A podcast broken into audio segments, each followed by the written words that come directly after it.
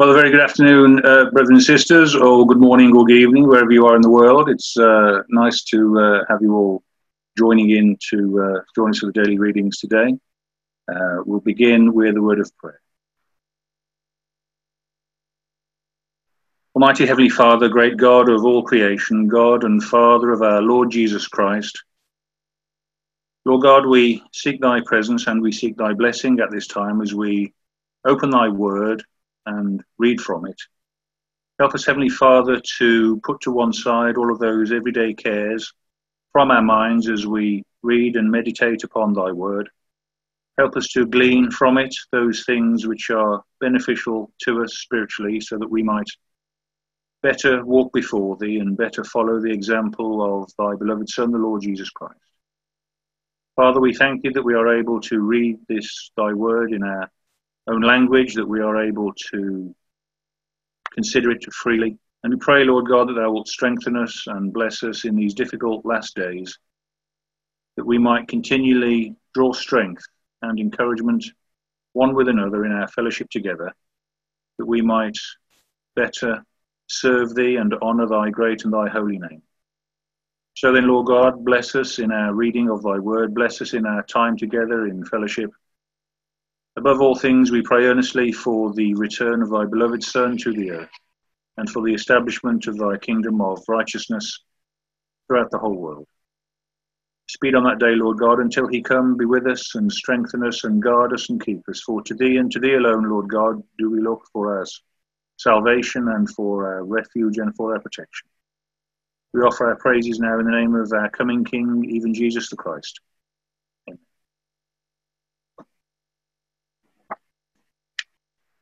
Okay, our first reading is uh, First, uh, First Kings 13, and uh, we're going to be led in that reading by uh, Brother Dave Norcross, please.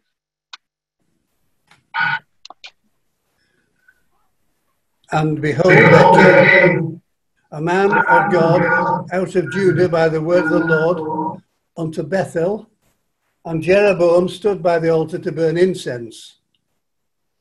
And he cried against the altar in the word of the Lord and said, O altar, altar, thus saith the Lord, Behold, a child shall be born unto the house of David, Josiah by name, and upon thee shall he offer the priests of the high places that burn incense upon thee and men's bones shall be burnt upon thee. And he gave a sign the same day, saying, This is the sign which the Lord hath spoken. Behold, the altar shall be rent, and the ashes that are upon it shall be poured out.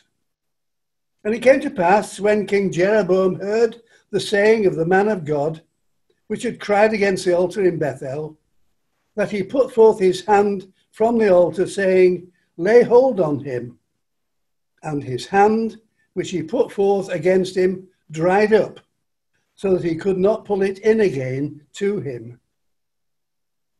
The altar also was rent, and the ashes poured out from the altar, according to the sign which the man of God had given by the word of the Lord.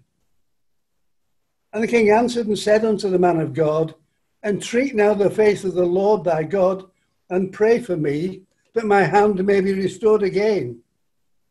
And the man of God besought the Lord, and the king's hand was restored him again, and became as it was before. And the king said unto the man of God, Come home with me and refresh thyself, and I will give thee a reward.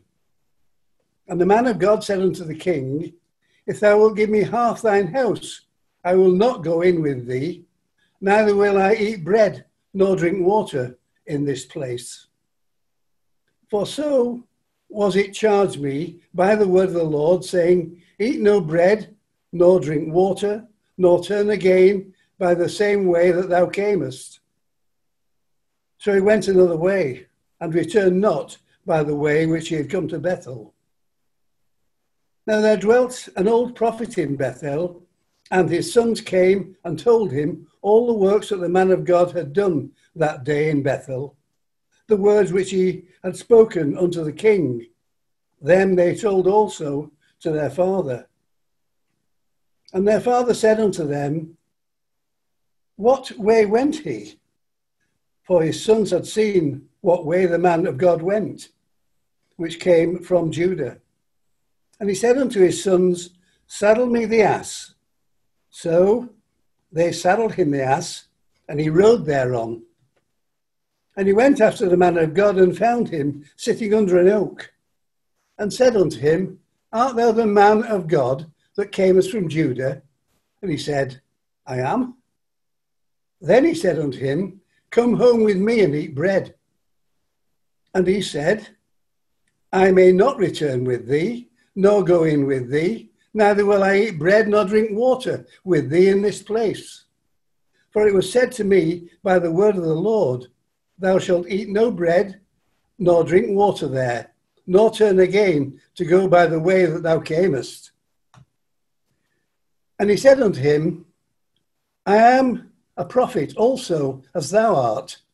And an angel spake unto me by the word of the Lord, saying, Bring him back with thee into thine house, that he may eat bread and drink water. But he lied unto him. So he went back with him, and did eat bread and in his house, and drank water. And it came to pass, as they sat at the table, that the word of the Lord came unto the prophet that brought him back.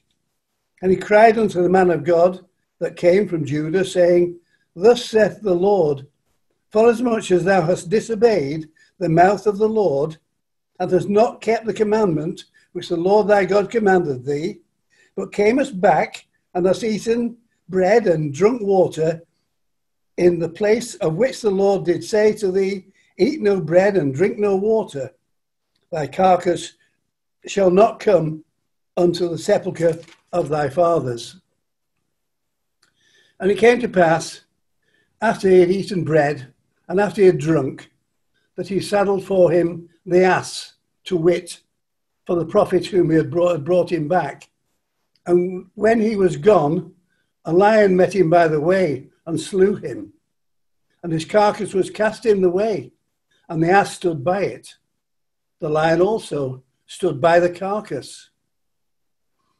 And behold, men passed by and saw the carcass cast in the way, and the lion standing by the carcass. And they came and told it in the city where the old prophet dwelt. And when the prophet that brought him back from the way heard thereof, he said, It is the man of God, who was disobedient unto the word of the Lord. Therefore the Lord has delivered him unto the lion, which had torn him and slain him, according to the word of the Lord, which he spake unto him. And he spake to his sons, saying, Saddle me the ass. And they saddled him. And he went and found his carcass in the way, and the ass and the lion standing by the carcass. The lion had not eaten the carcass, nor torn the ass. And the prophet took up the carcass of the man of God and laid it upon the ass and brought it back. And the old prophet came to the city to mourn and to bury him. And he laid his carcass in his own grave. And they mourned over him, saying, Alas, my brother.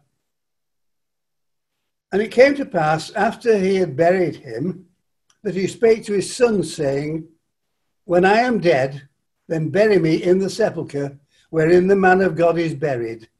Lay my bones beside his bones. For the saying which he cried by the word of the Lord against the altar in Bethel, and against all the houses of the high places which are in the cities of Samaria, shall surely come to pass. After this thing, Jeroboam returned not from his evil way, but made again of the lowest of the people priests of the high places. Whosoever would, he consecrated him, and he became one of the priests of the high places. And this thing became sin unto the house of Jeroboam, even to cut it off and to destroy it from off the face of the earth.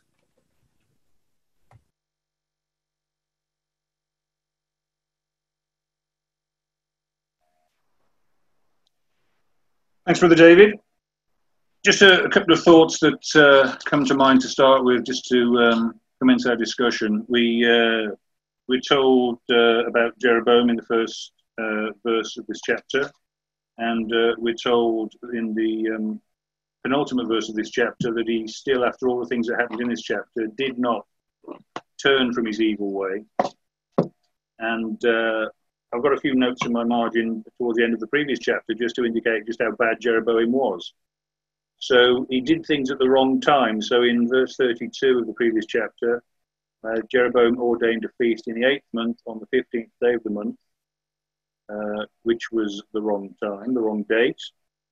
And then in verse 31 of the previous chapter, made an house of high places and made priests of the lowest of the people.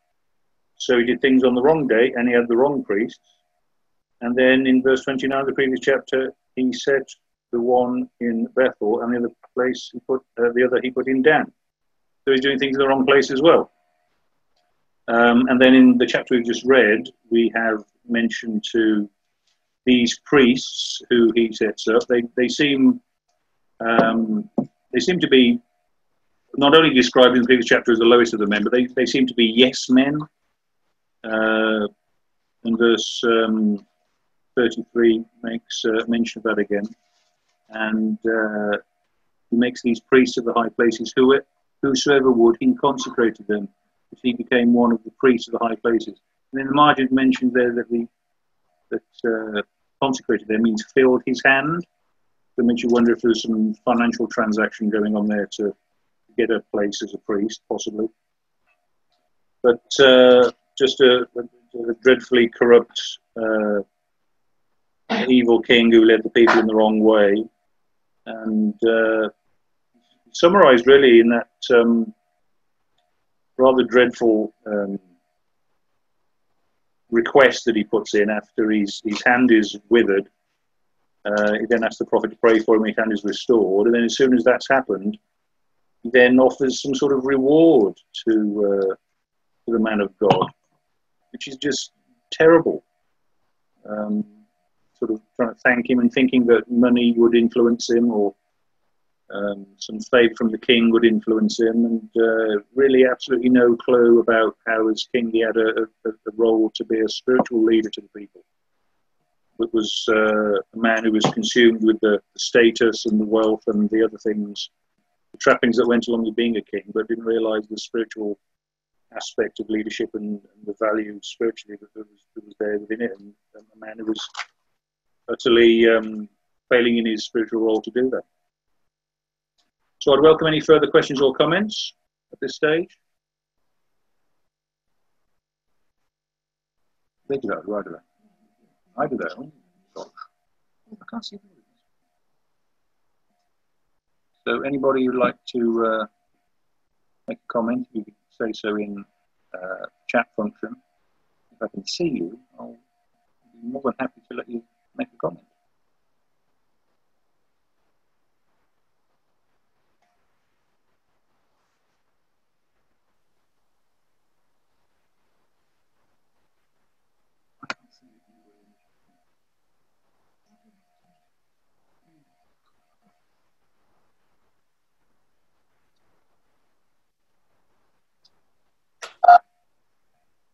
Andrew.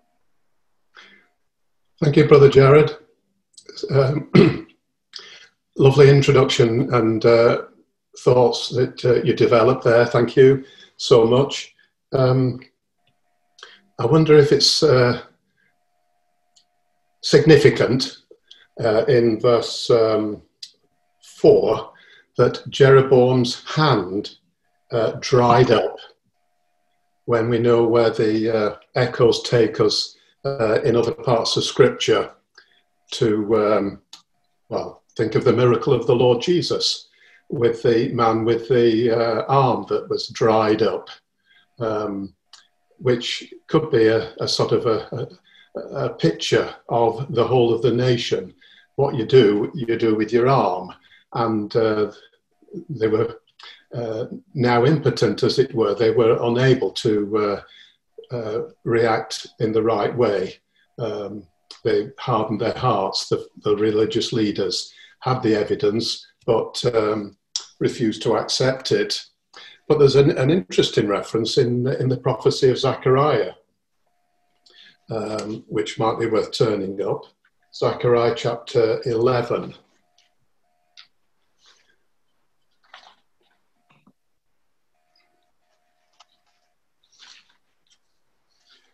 Zechariah chapter 11, the uh, last section of the uh, prophecy uh, of the chapter, verse 15. The Lord said unto me, Take unto thee the instruments of a foolish shepherd. Uh, and the fact that verse 17 then says, Woe to the idle shepherd that leaveth the flock. The sword shall be upon his arm and upon his right eye. His arm shall be clean dried up and his right eye shall be utterly darkened. So uh, Jeroboam, as it were, taken on here, or what's been uh, uh, inflicted upon him, uh, is, as it were, going to be developed for the nation whose uh, right hand was dried up and uh, they failed to see because they didn't want to see. Would you like another point? Well, Emmanuel. Absolutely right. Yeah, I mean, what you mentioned there is uh, spot on because it makes me think immediately of the uh, uh, when the Lord Jesus uh, went to get the figs and there was nothing there on the on the, uh, the fig tree, so the, it was uh, cursed and dried up because it wasn't being fruitful and productive. And it's interesting that his arm was dried up because it's your arm that does things. Mm. So it's it's the arm that should be working the land, as it were, or tending the vine and producing fruit. Yeah. So yeah, quite appropriate. Uh, the repeated phrase um, in, in chapter 13, of course, is the word of the Lord. The word of the Lord in verse 1, the word of the Lord in verse 2, uh, verse 5, verse 9. Uh, you follow it through, and it's repeated, you know, several times that these things were according to the word of the Lord and this prophet, who perhaps we might feel sorry for, uh, in that um, from a sort of a human point of view, was sort of doing his job, uh, but he did not see the significance that what he was doing was according to the word of the Lord, and then sort of went against it, didn't he, uh, by listening to the other prophet uh, who had lied to him, verse um, 18. And isn't it significant in verse, um, verse 18 of chapter 13? He said unto him, I am a prophet also as thou art, and an angel spake unto me by the word of the Lord.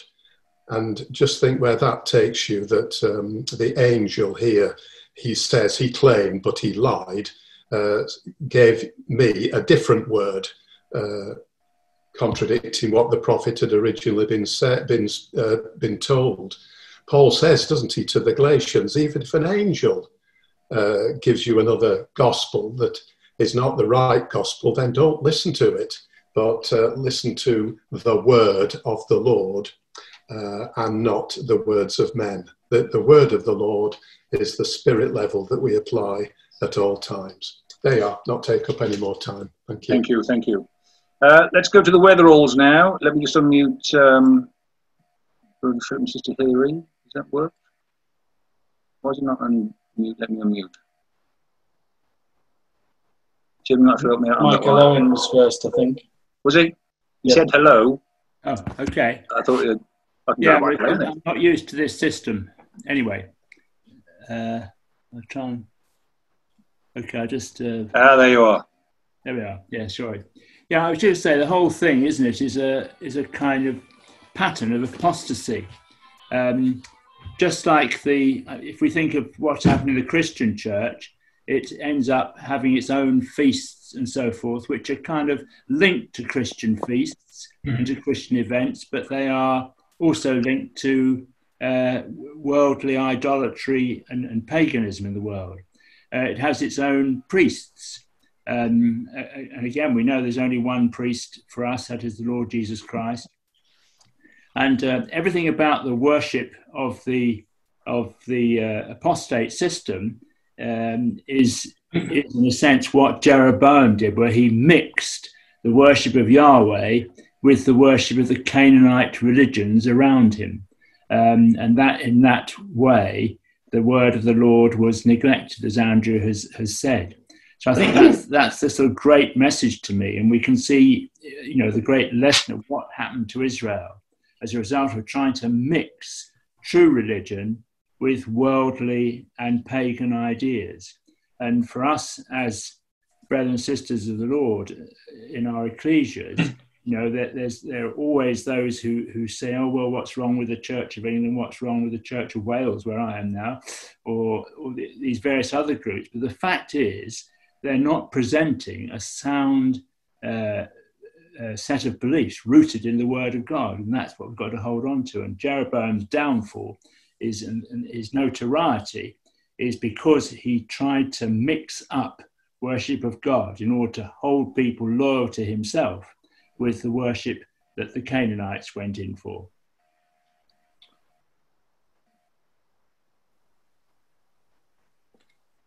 Thank you, Michael. Uh, Brother Phil? Okay, can everyone hear me? Uh, thanks very much, Brother Jared. Um, just two very quick points. In Psalm 137, which is a captivity psalm, there's a verse which says, if I forget thee, O Jerusalem, let my right hand forget her cunning. Um, and it kind of just reminds you of the incident that took place. Not only did he forget Jerusalem, he forsook Jerusalem, as you pointed out in your remarks. And the other one is it's often said that when Samson went down to Timnah, he was doing wrong, and yet we're told he was, it was of the Lord.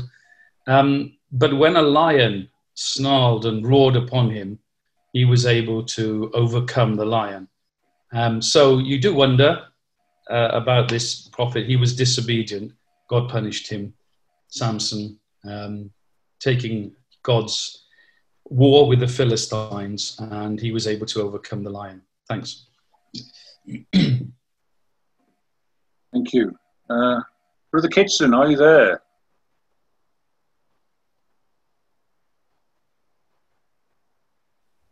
Yeah, thanks, thanks, Roger. Just, just a very, very quick one. Uh, picking up what uh, Brother Michael said in terms of mixing false with truth, um, in and you actually picked this up in your early remarks in chapter 12. In verse 32, we're told that he institutes a, a feasts on the eighth month, on the 15th day. If you go back to Leviticus 23, verse 34, the 15th day of the seventh month, and that is the Feast of Tabernacles. So he wants to run error with truth, and he wants to put to one side the Feast of Tabernacles, uh, and the next month introduce his own feast. Um, and of course, the Feast of Tabernacles was to celebrate their time dwelling in booths. And it's interesting that in chapter in 1 Kings 12, in verse 28, it's when he makes the golden the, the, the two calves. So you got this very interesting theme of wanting to um, dilute the truth and introduce his own things to, to supersede that. So you have a sort of running in parallel truth and error, which is the story of the scriptures, is it not? that verse again, Kitson. It was chapter Leviticus 23, verse what, sorry? Leviticus 23 and verse 34. 34, got it. Thank you. The 15th day of the, of the seventh month, Feast of Tabernacles, he brings it in the 15th day uh, of the eighth month. So he wants to dilute and get rid of the Feast of Tabernacles and bring something else, which is error a month later. Yeah, there's, uh, there's those that bring in false ideas, aren't there? And then there's always those that try and profit out of it. I'm always reminded when somebody tells me about the Feast of Booths. Uh, apparently, in Israel, if you go to the equivalent of B and Q, you can buy a Feast of Booths kit. You can build your own booths, it's like a DIY kit. You can buy your own booth. It, it just strikes me. There's always somebody trying to make a bit of money out of it, isn't there? It's uh, not what it's all about. Um, can we go to Abby, Ben, and Leah next? Is there a question coming? Might need to throw that to the group. Probably just read it out. Yeah, I'll read it out. Uh, the question was, and um, let's get some answers. Why was the man of God punished for being lied to, uh, maybe because he didn't make sure God's commandment was completed. I'd like to hear what people think of this from Abby Ben and Leah. Why was the man of God punished for being lied to?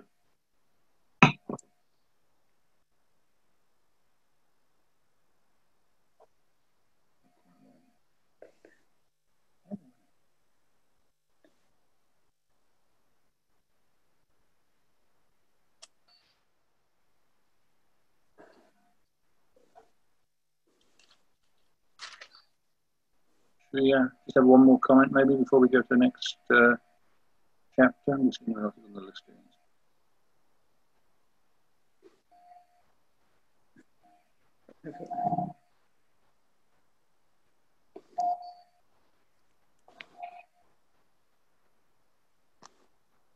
I'll tell you what, I'll read out uh, a comment I've got here from uh, Stephen Armanis.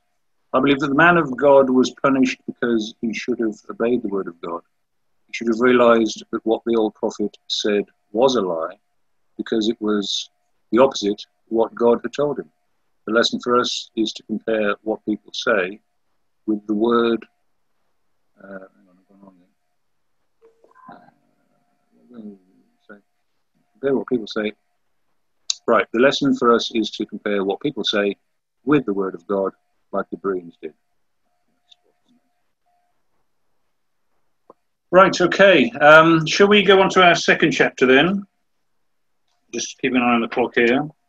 Uh, Jeremiah 39, and uh, we're going to be led in this chapter by uh, Brother Paul Mallender, please. Jeremiah 39. Jeremiah 39. In the ninth year of Zedekiah, king of Judah, in the tenth month, came Nebuchadrezzar, king of Babylon, and all his army against Jerusalem, and they besieged it. And in the eleventh year of Zedekiah, in the fourth month, the ninth day of the month, the city was broken up. And all the princes of the king of Babylon came in and sat in the middle gate, even Sarsechim, Rabsaris, Nergal-Sharezer, Rabmag, with all the residue of the princes of the king of Babylon. And it came to pass that when Zedekiah the king of Judah saw them, and all the men of war, then they fled and went forth out of the city by night by the way of the king's garden, by the gate betwixt the two walls, and he went out to the way of the plain. But the Chaldean army pursued after them and overtook Zedekiah in the plains of Jericho. And when they had taken him, they brought him to Nebuchadnezzar, king of Babylon, to Riblah in the land of Hamath, where he gave judgment upon him. Then the king of Babylon slew the sons of Zedekiah in Riblah before his eyes. Also, the king of Babylon slew all the nobles of Judah. Moreover, he put out Zedekiah's eyes and bound him with chains to carry him to Babylon. And the Chaldeans burned the king's house and the houses of the people with fire and brake down the walls of Jerusalem. Then Nebuzaradan, the captain of the guard, carried away captive into Babylon the remnant of the people that remained in the city, and those that fell away, that fell to him with the rest of the people that remained. But Nebuzaradan, the captain of the guard, left of the poor of the people, which had nothing, in the land of Judah, and gave them vineyards and fields at the same time. Now, Nebuchadrezzar, king of Babylon, gave charge concerning Jeremiah to Nebuzaradan, the captain of the guard, saying, Take him and look well to him, and do him no harm. but do unto him even as he shall say unto thee. So Nebuzaradan, the captain of the guard, sent, and Nebuchadnezzar, Rabsaris, and Nergal-Sharezer, Rabmag, and all the king of Babylon's princes, even they sent and took Jeremiah out of the court of the prison, and committed him unto Gedaliah the son of Ahikam, the son of Shaphan, that he should carry him home. So he dwelt among the people. Now the word of the Lord came unto Jeremiah while he was shut up in the court of the prison, saying, Go and speak to Ebed Melech the Ethiopian, saying, Thus saith the Lord of hosts, the God of Israel Behold, I will bring my words upon this city for evil and not for good, and they shall be accomplished in that day before thee. But I will deliver thee in that day, saith the Lord, and thou shalt not be given into the hand of the men of whom thou art afraid, for I will surely deliver thee, and thou shalt not fall by the sword, but thy life shall be for a prey unto thee because thou hast put thy trust in me, saith the Lord.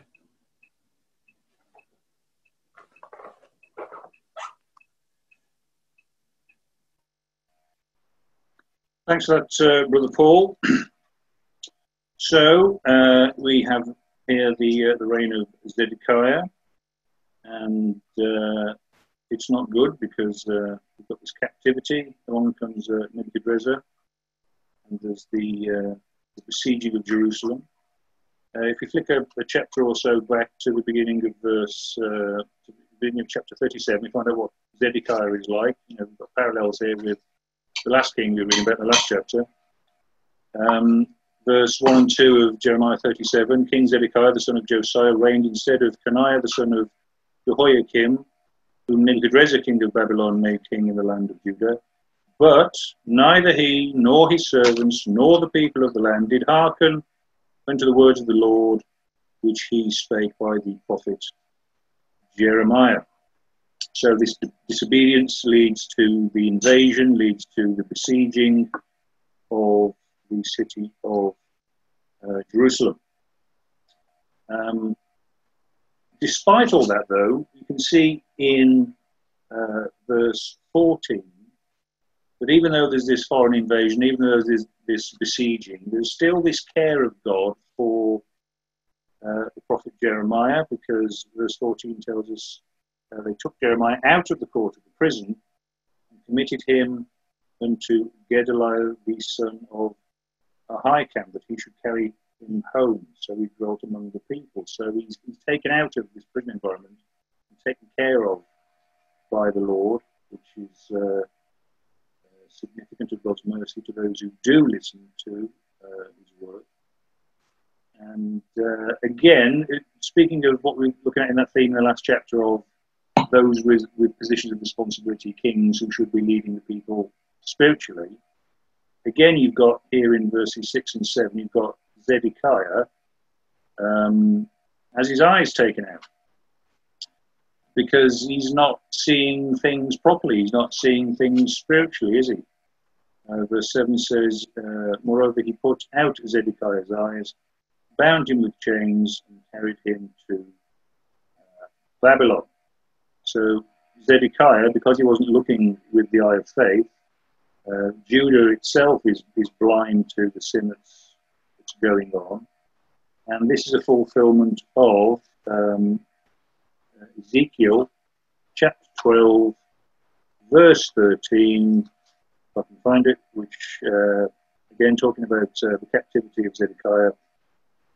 Uh, verse 13 of uh, Ezekiel 12 says, My net also will I spread upon him, and he shall be taken in my snare, and I will bring him to Babylon to the land of the Chaldeans.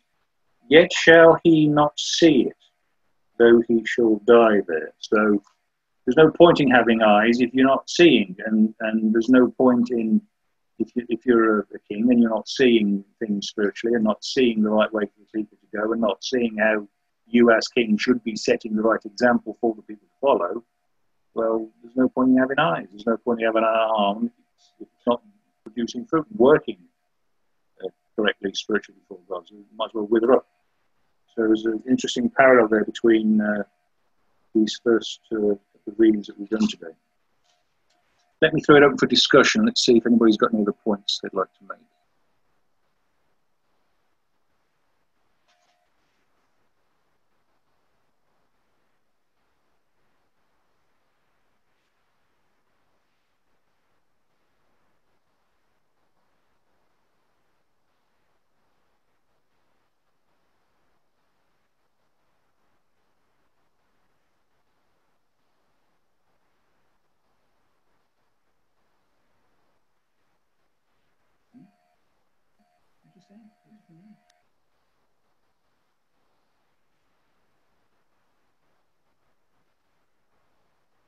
Brother Richard Cherry, let's have a look.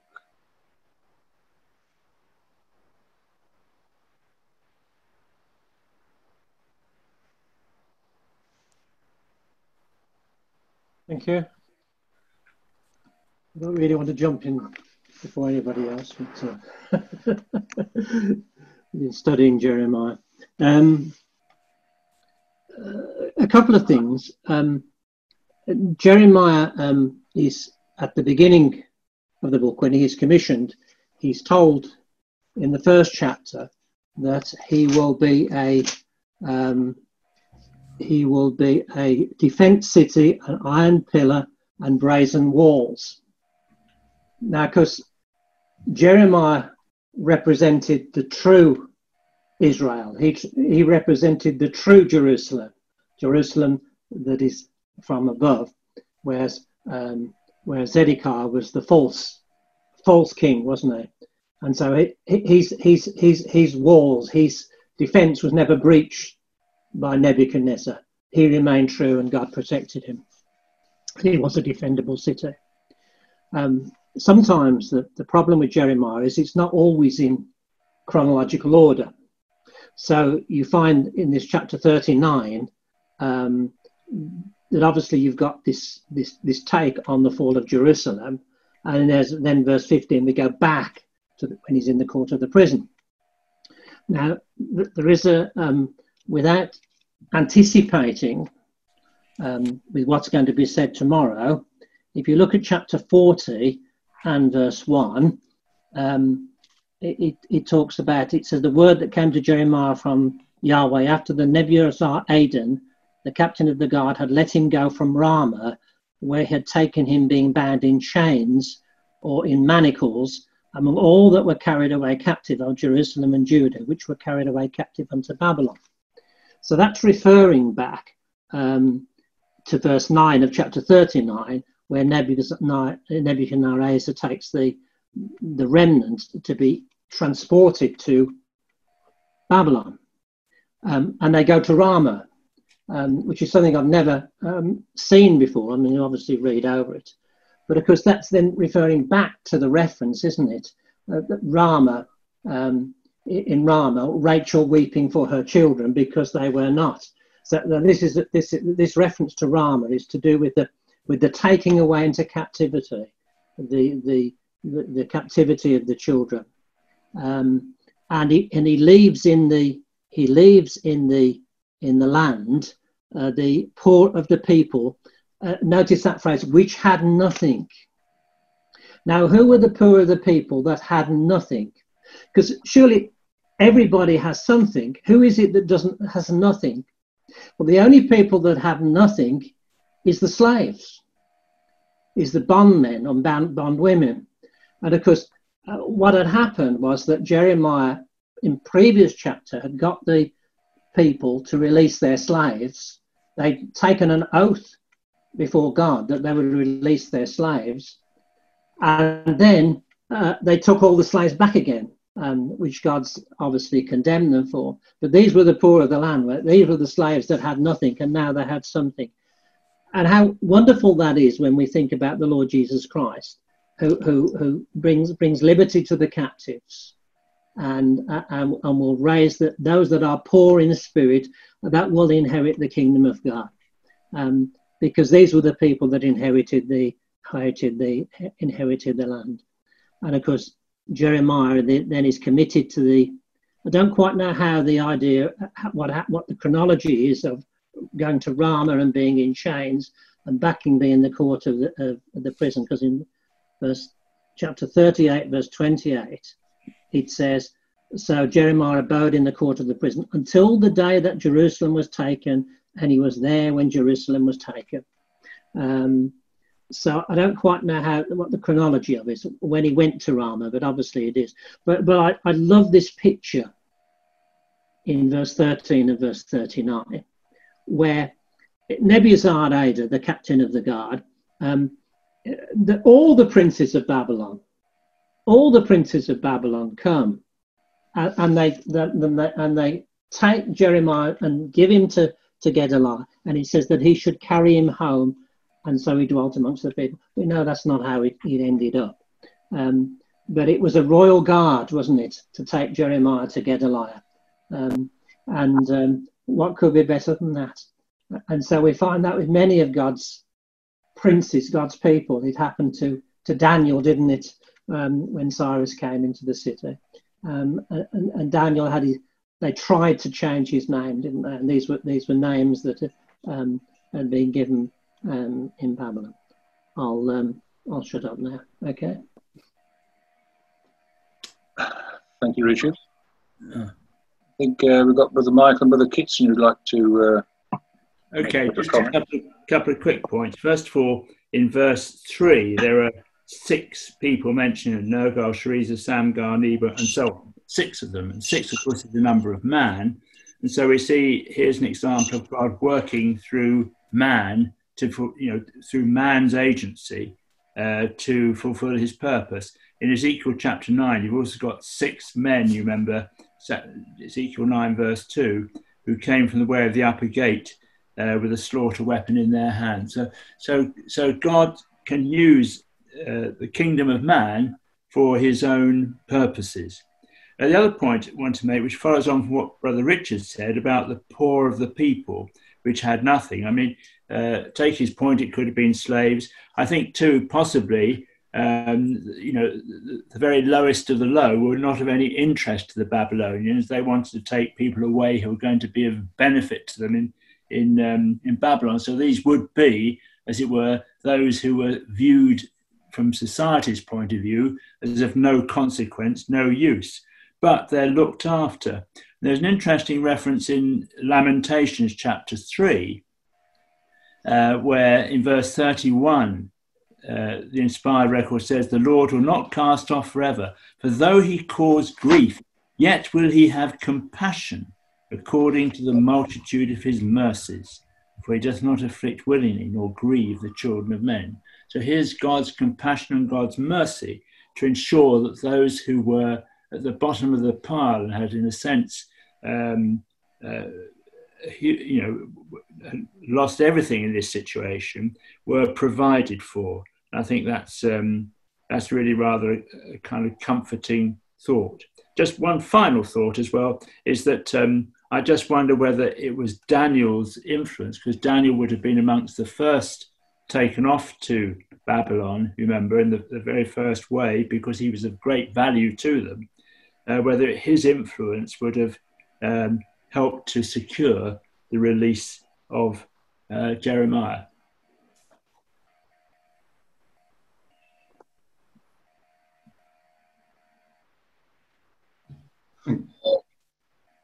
Kitson.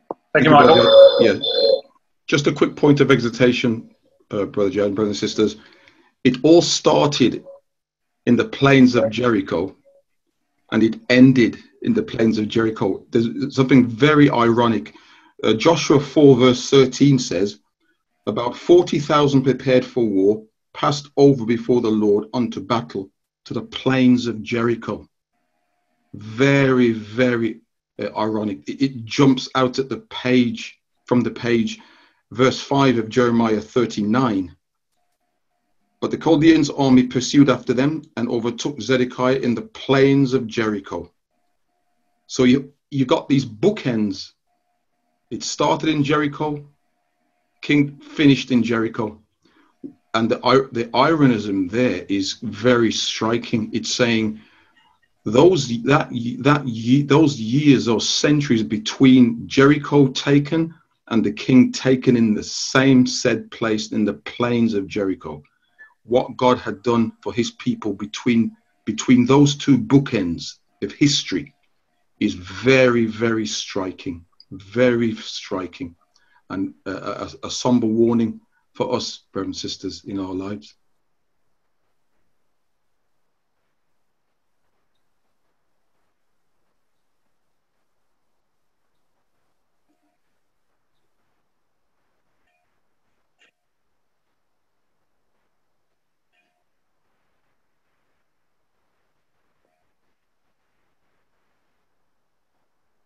Any other final comments, or should we move on to a New Testament chapter? We go to uh, Mark 13.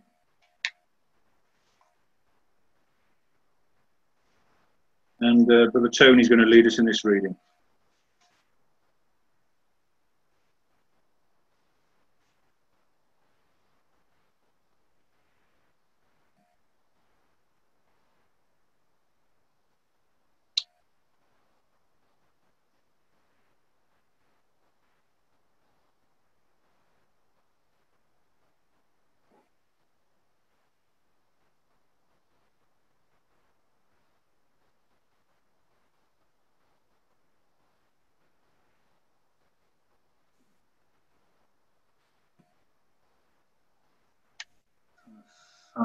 Might need help here, uh, Tim.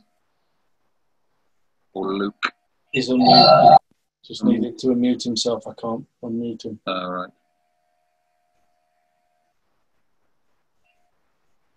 I've asked them to.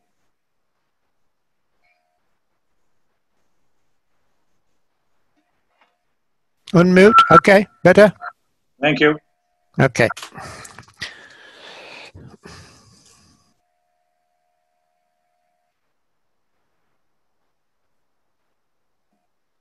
I think you're on mute again, Brother Tony.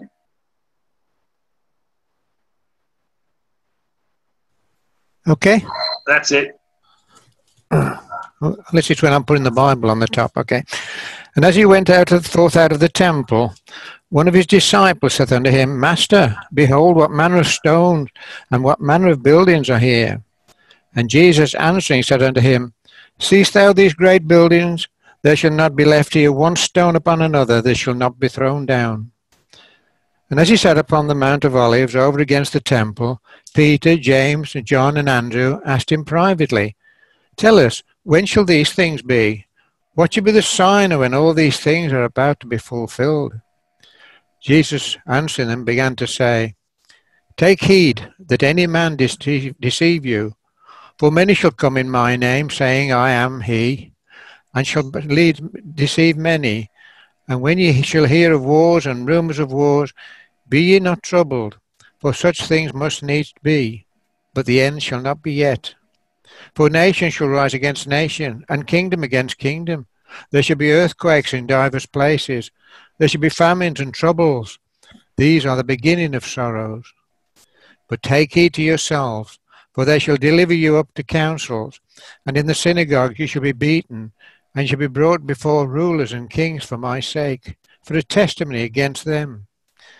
And the gospel must first be published into all the nations.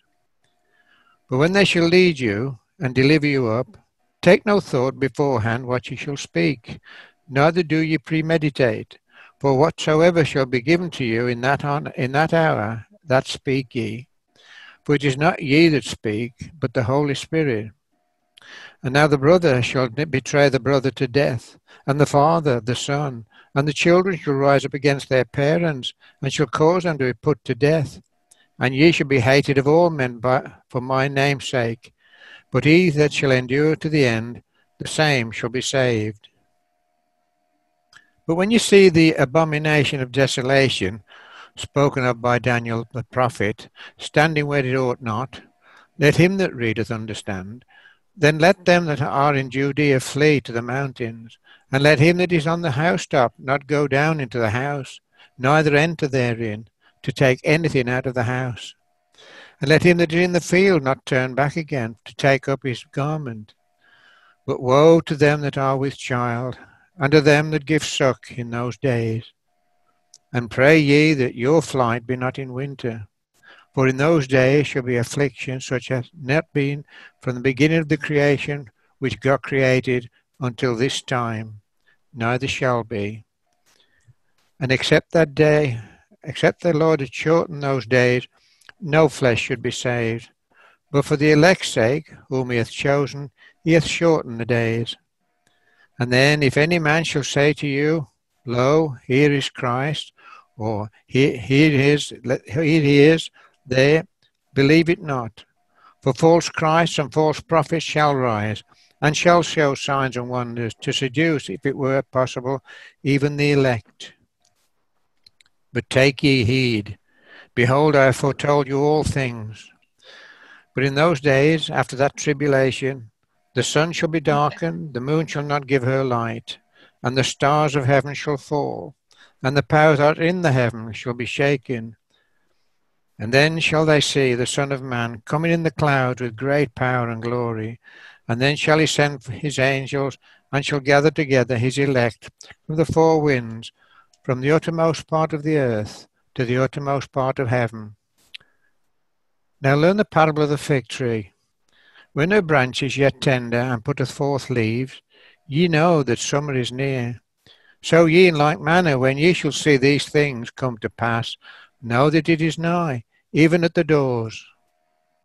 Verily I say unto you, that this generation shall not pass till all these things be done. Heaven and earth shall pass away, but my words shall not pass away. But of that day and that hour knoweth no man, no, not the angels which are in heaven, neither the Son, but the Father. Take ye heed, watch and pray, for ye know not when the time is. For the Son of Man is as a man taking a far journey, who left his house, and gave authority to his servants, and to every man his work, and commanded the porter to watch. Watch therefore, for you know not when the master of the house cometh, at even, or at midnight, or at cockcrowing, or in the morning, lest suddenly, coming suddenly, he find you sleeping. And what I say unto you, I say unto all, Watch. Thanks for the Tony. Well, we're in the uh, final week in the run up to the uh, crucifixion. I've got a, a, note in my margin that um, first verse, uh, I've got a note in my margin that says we're, we're on Tuesday afternoon of, of, the final week here. And we have these uh, remarkable and powerful prophecies of the Lord Jesus in this 13th chapter indicating to us uh, the greatness of the judgments of God that will be poured out not only uh, on Israel and on, on, Jerusalem, on the people, uh, but also on the whole world. And uh, you know, we've got if you look at verses uh, 15 to, to 18 or so, you, you, know, you can relate those words specifically to AD 70, the judgments poured out then. Um, but again, of course, we've got uh, verses 5 onwards, uh, verses 7 and 8 in particular, which are describing the times in which we're in, which are increasing in terms of uh, times of trouble, such as never was, immediately before the return of the Lord, which is the very last days which we're living through right now. And uh, it's, it's quite significant. I mean, going back to that first verse again, you know, you've got the disciples marveling at the the architecture in, in Jerusalem there, and uh, you know, to suggest to them, as Jesus does, that you know the, these these things which are national glory to Israel at the time, to the people, were to be destroyed. The idea would have been utterly incomprehensible to them, utterly bewildering to them. Um, you know, they had this great national pride in what they had accomplished, as far as they were concerned, and, and what they should have done was been thankful to God for what He has accomplished for them, what He has done for them, because all their victories were due to Him, and uh, all of the blessings that came from them were due to Him. Um, and so it would be a bit like for us, you know, going and standing outside, I don't know, Buckingham Palace and saying, "Oh, this is going to be destroyed."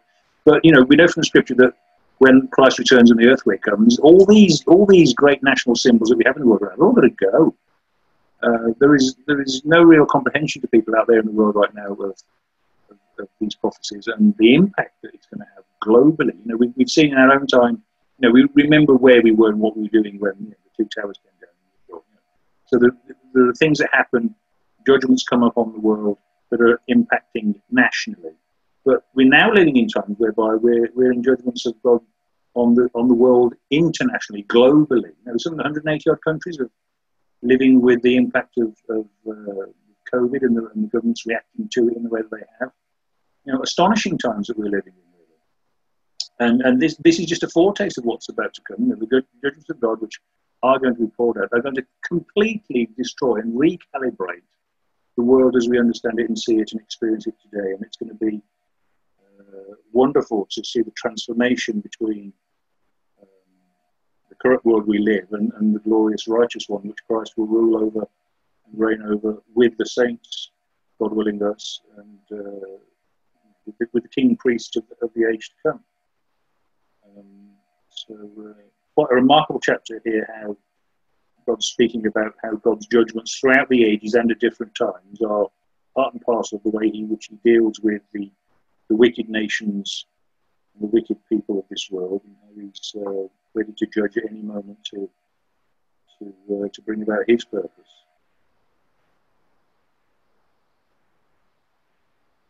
So much in here. I'm wondering where to start. So, uh, any other comments would be uh, greatly appreciated.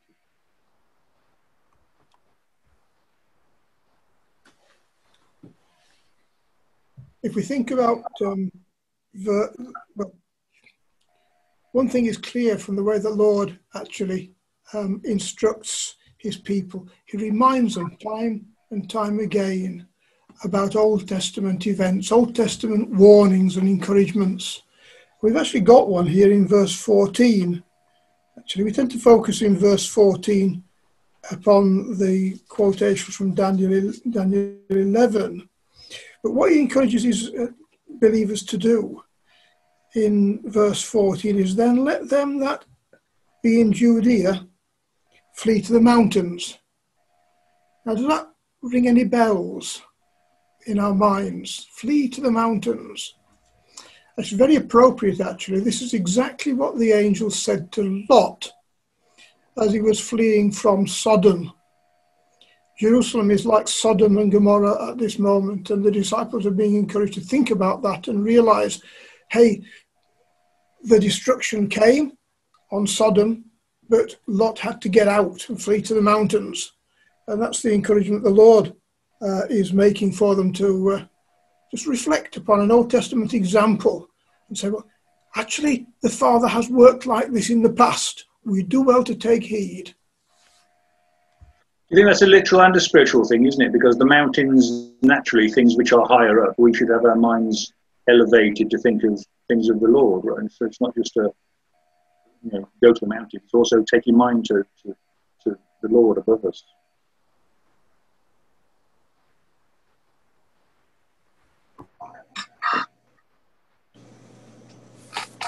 It's really interesting. If you look in verses 32 to 36, it says, No one knows the day or hour when the Lord will come. And then if you turn to 1 Thessalonians 5 2 or 2 Peter 3.10, it says, The day of the Lord will come as a thief in the night. And something that stood out to me is that it might not happen when everything is like at a standstill for us, like right now when we're all in lockdown and everybody's thinking the Lord will come now. It'll happen when it's like all at a like at a break between all of our trials and tribulations, where we're not the world isn't thinking that you know Jesus will come, and they'll go back to their own lives and you know lose interest again and then he'll come to get the true faithful ones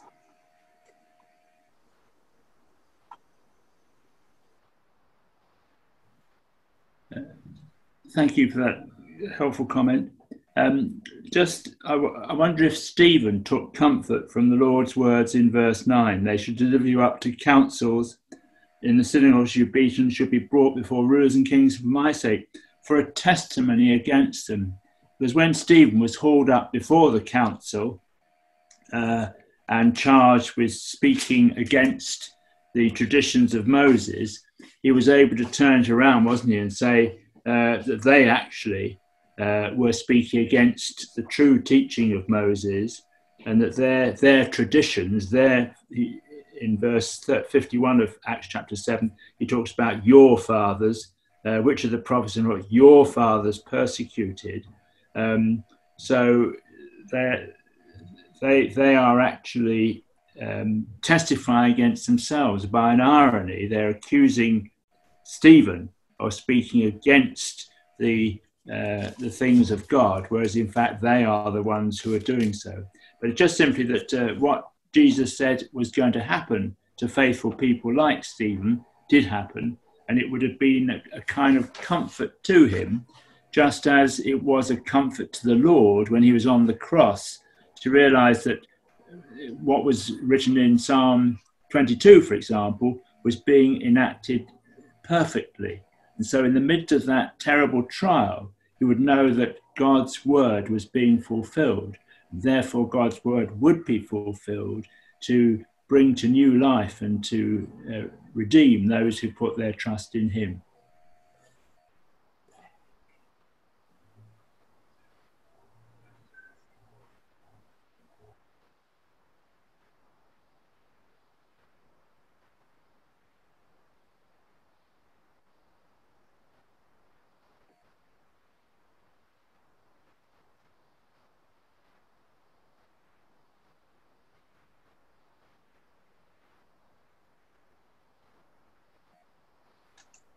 Let's go to Brother Mike.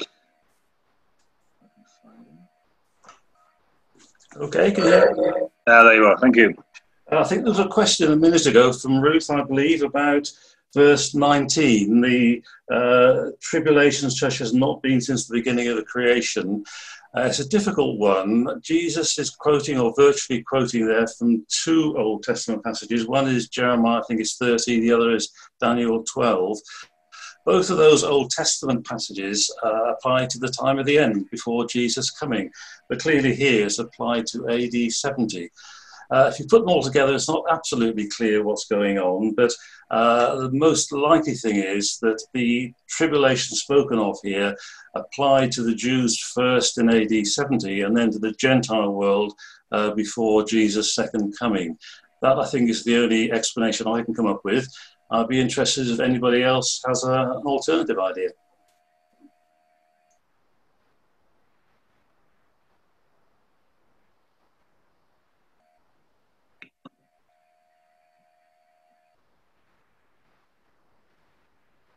Brother Kevin would like to uh, come on that one.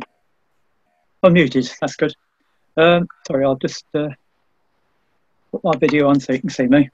Um, it's just a suggestion about verse 19, nothing dogmatic. But when it says, um, For in those days shall be affliction, such as was not from the beginning, we perhaps think of that as being the intensity of the affliction. But it could, of course, be that it's just meaning it's a different type of affliction. So, um, you know, there are many ways that we can be afflicted. So it could be referring to the kind of affliction that it's such as was not from the beginning, rather than the intensity of the affliction. That's just a suggestion.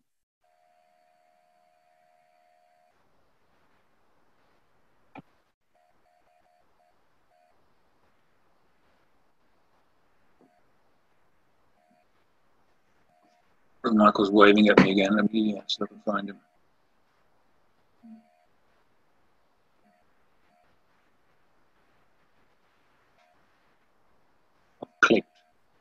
Okay, I've unmuted now. Uh, just as, uh, taking Mike's point, which I think is a very helpful point, it seems to me that um, prophecy so often uh, repeats itself. There are patterns, aren't there, with the downfall of the king of Israel, the prophecy of Isaiah, which also re- apply to the time of the end, the Babylonian uh, catastrophe, which overwhelmed Jerusalem and Judah, with prophecies there also applying to the time of the end.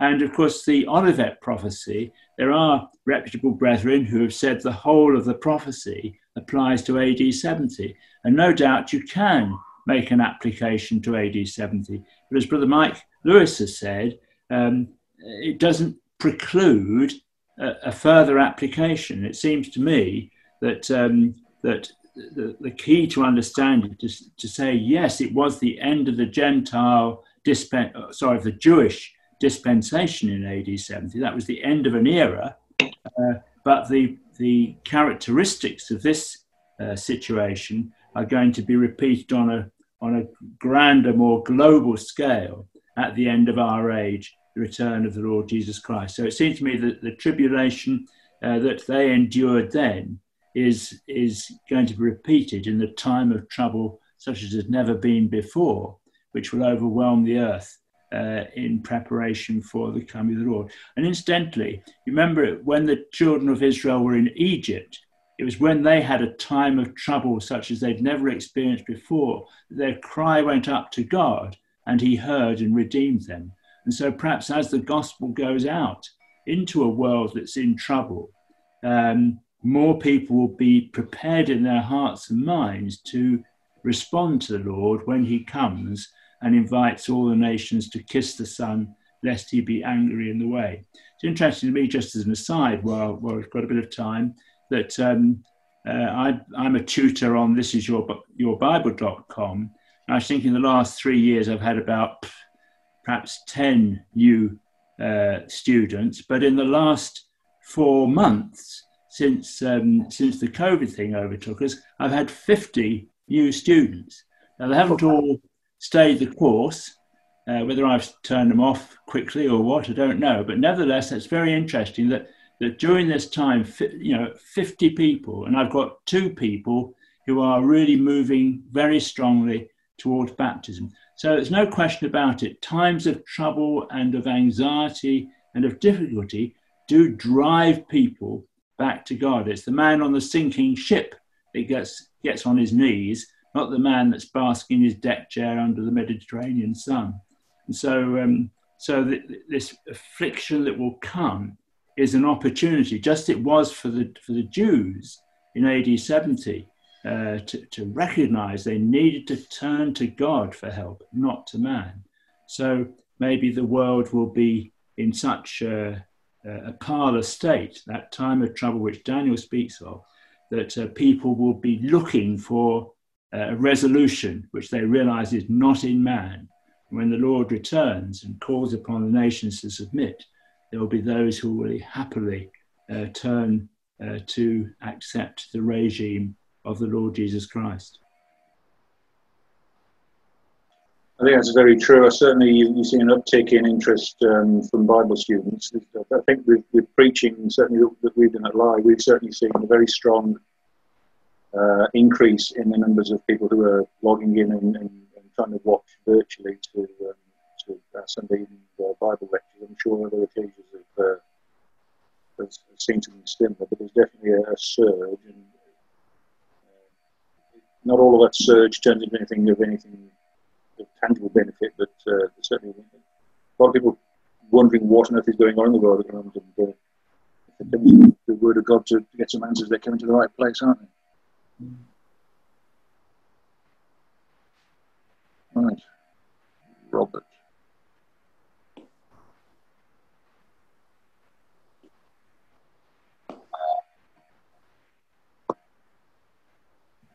Luke, could you uh, unmute Robert for me? I don't know which Robert that is.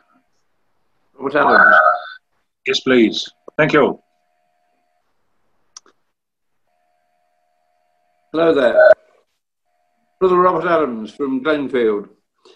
Um, in uh, Mark 13, uh, verse 14, when we were talking about the abomination of desolation, it was interesting what Brother Michael Owen was just saying, and which I, you know, the the actual um, quotation uh, is most probably from Daniel chapter 12, verse 1, um, uh, where we're talking about the latter days. Um, uh, we, uh, that's what I think, anyway. And and and, it, and it's attributable, of course, to both. and uh, we don't know what uh, the latter day uh, uh, experience is going to be, of course. But it's interesting to note the context of, of what is being said in verses 15 to 18. Let him that is on the housetop not go down into the house, and neither enter therein, and take anything out of his house. That's perfectly understandable. Verse 16 Let him that is in the field not turn back again for to take up his garment. What does that mean? At what time are we talking about? And that must be the summer, because the man is in the field and he's left his garment at the side, and he's not to go back for it. Because we're later on told, um, after woe to them that are with child, which of course he's talking about the women, we're then told, pray ye that your flight is not in winter. So the whole of the year is covered by what the Lord is talking about. You don't know when this time is going to be summer or winter. Don't go down from your housetop, wherever you may be, whatever is happening, summer or winter. For in those days the affliction shall be affliction such as was not from the beginning of creation. Whatever has happened, you've seen it all. It's all, all here in the Word of God. Whatever that affliction has been. And those of us that were there last night, uh, uh, what as Brother Peter Owen was talking about the March of the Rainbowed Angel, um, even uh, whatever the affliction will be uh, for the Jews in Jerusalem, they will never have seen it before because the warfare will be different anyway. None of us will see, will have seen that sort of affliction. And that's how I, I see it. And, um, and even so, the earthquake that is to happen, we know, will be devastating. And so uh, I agree with Brother Michael as, as he portrayed it. Um, uh, these things have a, a, twofold dimension. We've seen the warning in the times of uh, that Daniel predicted, uh, and so um, uh, we, we've got enough warning there, and we've got enough warning here uh, that we have to be prepared. And just an, another little aside from what Brother Michael was saying, when he's got 50 new students, uh, uh, the older brethren amongst us will, will have remembered that uh, Brother um, oh, Bert Stockley uh, from Leicester, and he always used to say, affliction never hurt the truth, but affluence always has. And, um, uh, uh, and I think, by the sounds of it, Brother Michael is, is seeing the um, uh, rewards of affliction uh, in what he is teaching. Thanks, Brother Bob. And uh, thank you all, brothers and sisters, for your uh, contributions and comments. Um, I'm looking at the clock here, we've got in a couple of minutes. Now, I understand Brother Tom is going to conclude in prayer for us. So if Mission Control could uh, unmute Brother Tom, that'd be much appreciated. And then we'll conclude our little session.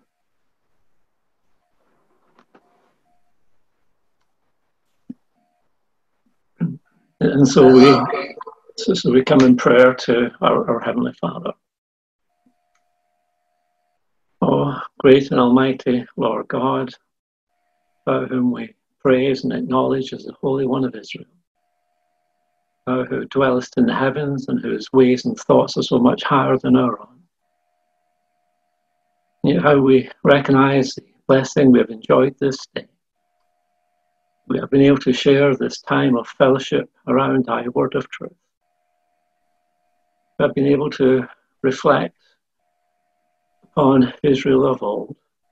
And we marvel at thy love, Heavenly Father, that thou dost constantly send thy prophets in the hope that they would turn the hearts of the nation back to thee, that they would indeed worship thee in spirit and in truth, and according to thy laws and thy statutes.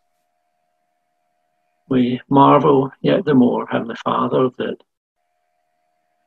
recognizing that failure, it was thee in thy love who stretched forth the arm of salvation, who provided thine only thy well beloved Son, the one who was sent to be their Savior, the one who was sent to demonstrate he was thy Son. Whilst it was only a remnant in those days, Heavenly Father, we marvel that we have been called to be thy sons and thy daughters, that we in thy grace and thy mercy have been brought nigh unto thee to share in the wonderful promises made to the fathers of old. May we take recognition of the things we've considered today. May we indeed hold fast to that which we know to be truth and which will lead us to salvation. May we indeed be a people whose hearts and whose minds are looking for and preparing for the return of thy Son. May we, in these last days, be bright and shining lights. May we strive to give an account of the hope that lies within us to all those we come in contact with. May we encourage and strengthen one another in our walk. Above all, may we, with all our hearts, desire the return of thy Son, and for Jerusalem to be made a praise unto all nations, that thy name might be sanctified throughout thy creation. So we beseech thee to be with us and to hasten that day, as we ask that now in his name. Amen. Yes. Heavenly and gracious Father, we praise you and thank you for your revealed word. It provides light for our walk before you and gives purpose and direction for our lives. We recognize that it is that the way of man to direct his steps does not come naturally.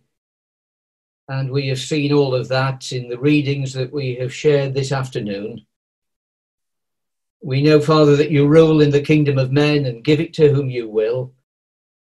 And so help us to learn from the examples that we have thought about this afternoon of weak and faithless and oft time foolish leaders of men.